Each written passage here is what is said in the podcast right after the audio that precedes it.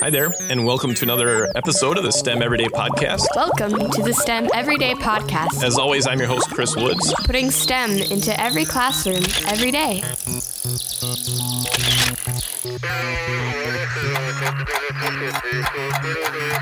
Well, I'm so excited that you joined us on today's episode of the STEM Everyday Podcast. We get to chat with Jennifer George, and you may not know, but she is the granddaughter of Rube Goldberg. And if you've never heard of a Rube Goldberg machine, first of all, you're missing out, and you're going to have to find out right now.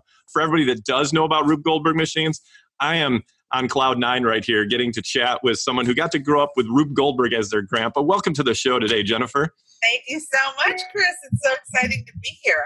And first of all, just what a, what a treat it is to be able to talk with somebody helping carry on the legacy of Rube Goldberg and helping kids to to realize how exciting it is to build complex things that do very simple things. And and I want to tell everybody right now, if you didn't already know, there is rubegoldberg.com, which has all sorts of great information. And there are contests that happen every year with Rube Goldberg. 30, 32 years now, we have been running uh, the Rube Goldberg Machine Contest. And uh, over the past three decades, the competition has shifted a bit. It started out as a college competition. And now today, I mean, kids in college are, you know, creating Facebook. They they are they're not really putting in that kind of effort into a Rube Goldberg machine. Right. So we kind of shifted gears about a decade ago and we started high school. Then we added middle school. And now we have the apprentice division, which is lower school. And it's been just fantastic and uh, really kind of a great entry point into STEM and STEAM learning. Yeah. Yeah, and definitely, I mean, kids can get really excited about just watching the wonder of a Rube Goldberg machine where uh, balls roll and things flip and fall, and just what an incredible combination of art and beauty and design goes into those things. The, the best ones are incredibly suspenseful. And for those who don't know what a Rube Goldberg machine, let's define it for them. It's very overly complicated machine, hopefully humorously complicated, that accomplishes a simple task. Right. And um, it used to be, and you know, when I first got involved, my father was Rube's son, hmm and he started RGI in the late 80s as a kind of means to manage Rube's work. He was a cartoonist. Right. Right. He always drew these inventions. He never built them. So Which is which is probably amazing. by that. But and I think he would get a big kick out of the fact that, you know, God, 50 years after he died, people are still not only talking about him, but you know, really trying to to accomplish in the real world these crazy machines. So Right. they're kind of a giant colossal mm-hmm. waste of time and energy in a wonderful way. yeah exactly and and what an incredible learning opportunity for a kid to have to think trial and error and problem solving and and getting things to work when the first time they don't and and that failure aspect and learning through failure is, has really become a, a central theme of of stem education and steam education today it, it involves improvisation it involves teamwork i mean getting kids look i am up against a screen all the time we're doing this interview i'm talking right to you on a screen um, but having kids actually face to face problem solve together i mean that is as important a skill as any of the other aspects of science technology engineering and math right and we're really proud of that. The other thing that I love about our competitions is we essentially encourage green machines. So if Oh. you have just a great pile of junk and an imagination, and hopefully some sort of adult mentor who can drive you and your machine to a competition, right uh, you can compete. We have Title One schools uh, win over private schools every year in Yeah. regionals and or finals, and I love that we level the playing field. That to me is such an important aspect of this because I want to make sure that every kid, every kid, no matter you know where they're born or what type of school they're in, can experience really the joy of what this kind of an education can give you in the long run. Yeah, and I think I think a lot of times we see you know STEM competitions and science competitions that uh, that have a, a high entry point a- as terms of funding and things like that. You think of different robotics competitions, and there's a huge outlay that you have to have each and every year.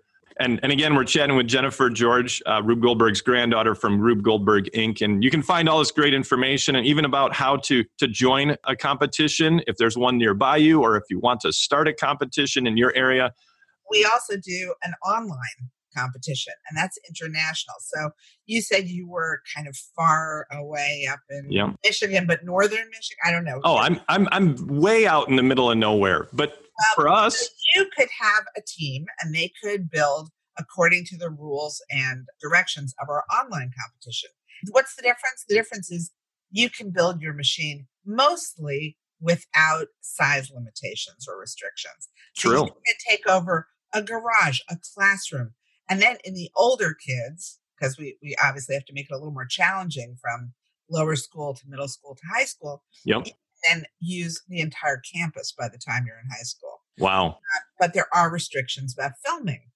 And so you have to really yeah. AV department involved. Yeah, yeah. But but just thinking through all these things, and again, um, maybe maybe a great question that that some educators would would be wondering is is what's the best way to start? You know, I know you said get a pile of junk, and which everybody can get.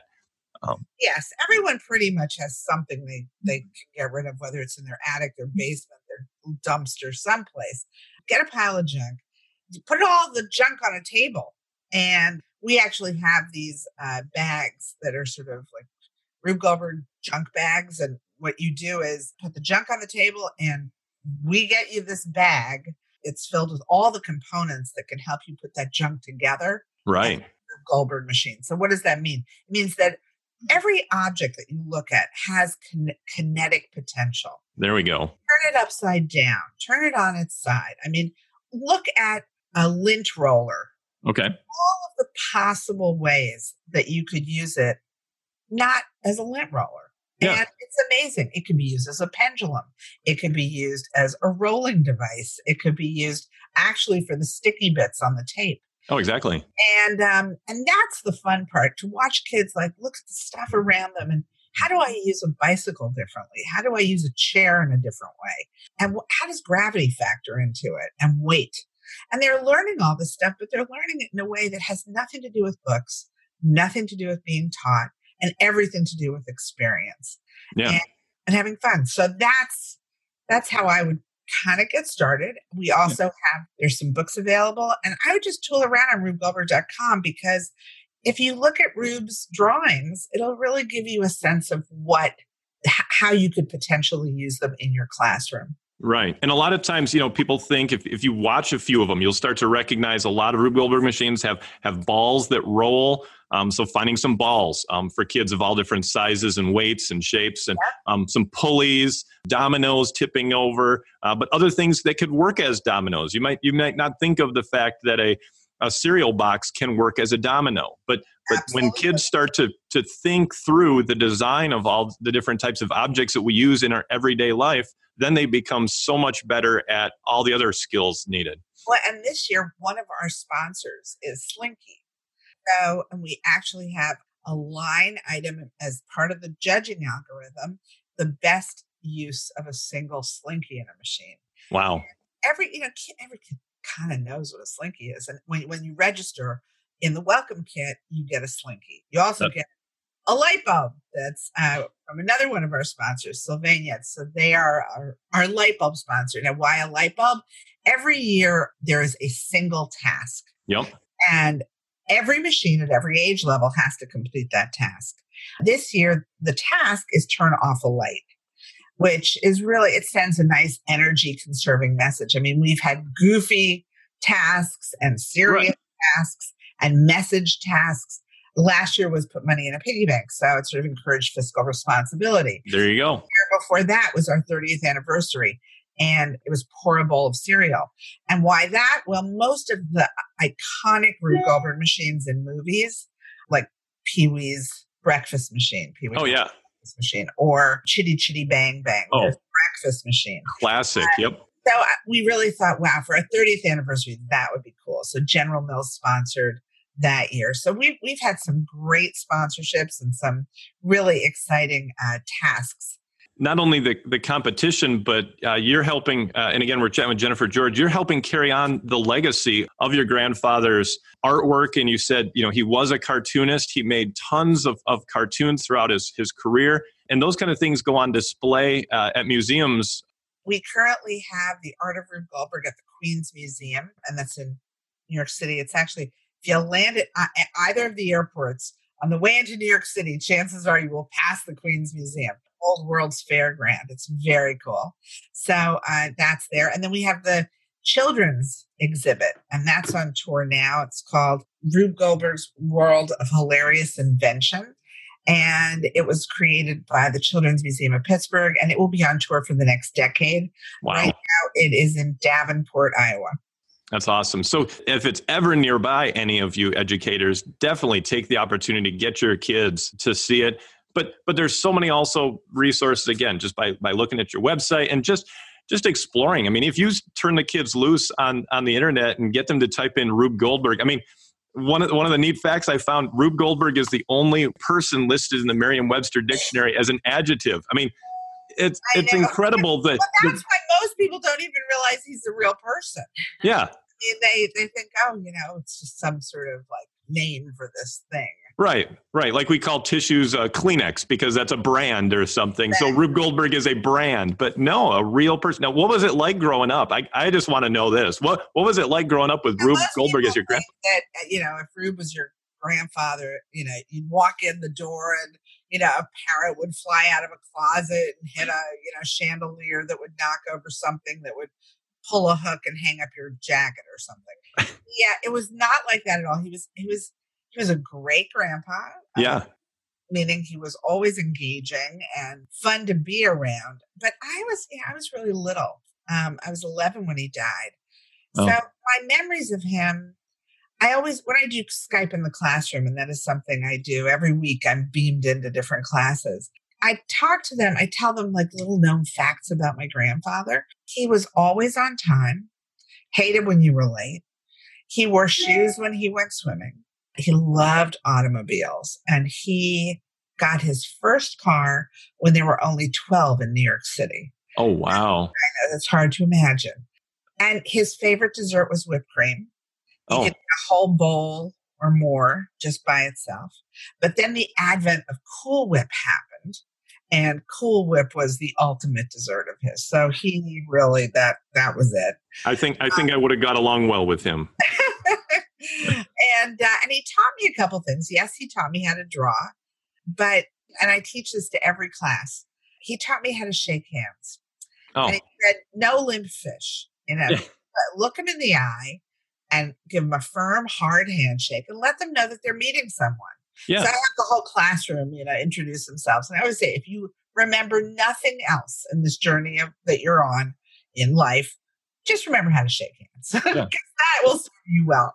That's that's that's so important. And, and again, that's a skill that that we're losing. Um, those kind of things where you make meaningful eye contact when when we're all looking down at, at the screen in our hands, to be able to look up and look someone in the eyes and, and say, You are important to me, uh, you are a valuable person is such a such a good uh, uh you know what? And that's like you said, that that might be even the more important uh, legacy of, right? of your grandfather. So. Um, again, uh, people want to find out more information uh, about the competitions that really go from age 8 to 18. Check out rubegoldberg.com. Of course, they're on Twitter and Instagram at Rube Goldberg or Rube Goldberg Official on Facebook.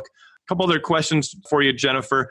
I know we talk a lot about STEM and STEAM, and, and really there is a great connection between that and, and Rube Goldberg machines. Why do you, why do you think kids love the idea of, of building and creating and, and doing STEM kind of things? Well, I think the farther we, the farther removed we are from how things work, mm-hmm. the more delightful and nostalgic it is to see something and how it works. Yeah. Uh, so you know, I mean, I am. We are all so dependent on our iPhones. Yep. Uh, I have no idea how it works. maybe there's neither. a little, maybe there's a little Rube Goldberg machine in there somewhere, and you know, really, you know, the minute you go from you know understanding okay, the chain reaction element of a Rube Goldberg machine. Now you can take a deeper dive and maybe go into robotics or coding and understand there is a chain reaction there is that have to happen in almost anything that works, right? Yeah. Whether it's the anatomy of a joke, because Yeah. there's a chain reaction to that. Yep. You're, you know, someone is coding an element for, you know, a digital platform. It's there's there's A to B to C. Yeah. This is the beginning. So, like I said, I think understanding the delight of that and also the suspense. You know, the best Rube Goldberg machines have the slowest uh, transfers of energy. Oh yeah. Like, how do you slow down that aspect? And you know, I I'll talk to kids and say, look, you know, think about it. How a ch- chain reaction machines can go very quickly. You blink your eyes, you miss it. Right.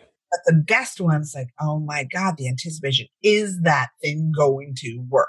Right. There's a marvelous Rube Goldberg machine. I- They branded the slowest Rube Goldberg machine ever made on. It's on YouTube. Yeah. And at one point in the course of the machine, they have a little carriage uh, connected to a turtle. And you're basically waiting for him to walk and lumber across this thing so that this little carriage can hit uh, a lever and move on to the next step. And, you know, short of strapping something to the back of a turtle, how do you make something move slow as opposed to fast? And Right. again, th- these are all things that um, in engineering, when you really get into to the crux of it, Yep. you need to build something with an intentionally slow mechanism. Right. And and we have to be able to build things that have a purpose, which everyone every Rube Goldberg machine has. And then it also has to have that that not just the function but the form, um, that that beauty aspect to it, which I think um, and using objects that you have available to you. there's that sustainability aspect and, and recycling and repurposing too. By the way, uh, I just searched YouTube. If you type in slowest Rube Goldberg, uh, there it is. Number one, you'll find it right there if you want to watch that one. So you, you also said about, you know, getting from A to B to C. I love the quote. Uh, Art Spiegelman said, Rube Goldberg knew how to get from A to B using every letter in the alphabet. That is that is my go-to quote. You found it. But just, just thinking again through, like you, you talked about iPhones, kids, they turn them on, they push the button, and everything works. Um, and un- unless we can get them to see the things behind that, no, they may not understand completely how that phone works, but to see that that there is a process that makes things work is so important. so important. And then, you know, again, the science, technology, engineering, math component, the STEM components there. Yep. But smack in the middle is a giant A for art, Yeah, and uh, not just Art Spiegelman. Uh, and the the art aspect is so uh, it's near and dear to my heart because really, Rube, even though he was trained as an engineer right. at Berkeley, worked as an engineer for six months before he decided to, you know, change shift gears, no pun intended, and Right. Yeah. go into cartooning. Um, but it, it, it, he really became an artist, and that's so. And, and but every piece of his art, um, in every piece of his art, mostly you see this mechanical mind at work, and that's exciting. So in the big book that um, I put together, that was released um, a few years ago, it's the big coffee table book Yep. uh, every selection in that book pretty much was was put through uh, kind of the sieve of does this shine a light on his mechanical background Yeah. his, you know his education and i think it does um, when you consider that he he produced it's estimated 50000 cartoons Yeah. It's incredible. um, it was before obviously the internet existed Yeah. lots of time on his hands. And um, so, so there was a lot to choose from. Uh, almost, a, a, I, c- I could have put ten books together. Yeah. This is the book that we have. Yeah, that's great. And and again, for any of those kids in your classroom, teachers who are who are saying, "Oh, art really isn't," you know, I love to draw, but I don't really like math and science and engineering and stuff. Um, this is this is a perfect opportunity to change their script and and help them realize that no, the two go together uh, so so well. Well, and there's narrative to it because Yeah. uh, when they start to really get into the building of these machines for our competition, Yeah, um, they usually have a theme. And Yep. we had everything from like, you know, a Star Wars theme to an on the farm theme to, I mean, you name Yeah. it, football. Uh, so once they have their theme, and then they have to have a narrative in the introduction. Yeah. Not just, don't just walk me through the steps. I want to hear the story of your machine, and that's There you go. and and they also they take that opportunity usually the kids who want to be you know, actors uh, do the presentation they get dressed up in costume Yeah. and then I, inevitably on these skype calls i'll say okay who's the funniest kid in the class Yeah. there's usually some like kid in the back corner you know under a desk pointing to him and i'll say come up here come up to the front i said okay are you really funny and you know they usually are doing something yep. hilarious. And I said, it's your task to make this machine funny. You know, use this kid. This is your kid. This is the answer. So, you know, we try to get all, everyone involved, Yes. even the kids that don't normally like science. We Yeah. want So important. So so important. Um, getting all those kids involved is is such a such a thing that we have to do a better job of. Each one of us as educators. A couple of the last things for you, Jennifer. Again, uh, check out rubegoldberg.com. Uh, if you could have dinner with someone, sit down and and talk over science, technology, engineering, math stuff with somebody, who would that be? Melinda and Bill Gates. All right, that'd Yeah. be I, they've been they've been working very hard for a very long time. Obviously, you know, world health is their number one priority. right. But number two, from what I understand, it's education. Yeah. And I would love to to really hear what they know that I don't. There you go. And I'd love to tell them what I've experienced that maybe uh, through these 30 years of these competitions Yeah.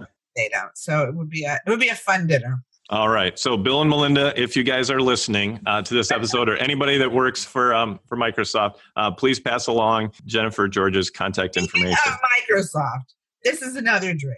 So if you Google Rube Goldberg in Minecraft, Yep. Get like almost 300,000 results. Oh wow! I never even thought of that. yeah, kids are building Rube Goldberg machines in Minecraft, and I want to do a, a Rube Goldberg competition in Minecraft that ties into what we do. So, if any of you out there work for Minecraft, have them call us. All right. Get in. And one last question I, I really want to finish with Jennifer because I think this is so important, especially as you're you've helped uh, continue the legacy of of your grandfather. Um, what do you see as as the connection between Rube Goldberg and STEM education? Maybe ten years from now, what where do you see? I think you know Rube was doing this long before the acronym existed. Oh yeah, yep, And so that's kind of cool. But you know, ten years from now, we we, we do currently have a movie in development. In the oh that's cool. film set in the competitions.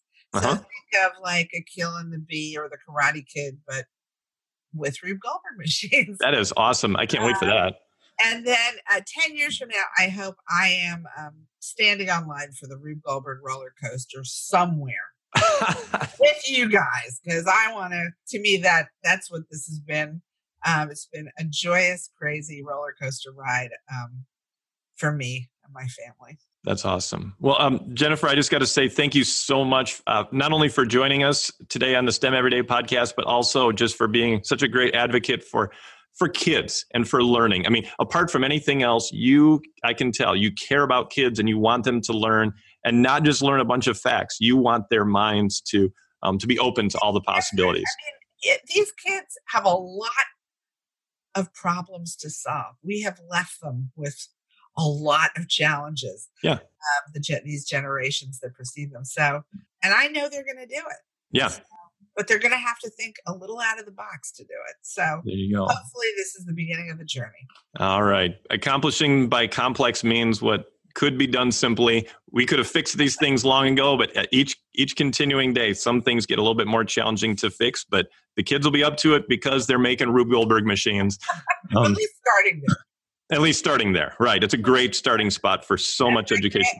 My grandfather said, in order to know how to design something simply, it really helps to know how to over design something. Yes, yes, it does. Well, thank you, thank you again, Jennifer. Again, people can connect with you guys through Rube Goldberg on Twitter and Instagram, or Rube Goldberg official on Facebook. And again, check out all the great resources on RubeGoldberg.com and find out about some competitions near you, or create your own. And and just thank you again, Jennifer. Chris, thank you so much. It's been a pleasure. Great. And again, listen to all the great episodes on the STEM Everyday podcast, just like Jennifer and her crew do while packing bags feet away. They, they listen to this podcast standing feet away from Rube Goldberg's original drawing table. That uh, my mind's just blown right now, too. So. But again, subscribe on iTunes, your favorite podcast app, and leave a review so even more educators can find out about it and so that Bill and Melinda Gates can find out about it as well. You're listening to this podcast on the ESDAC Broadcasting Network. To find more information about this or other podcast shows, please visit remarkablechatter.com.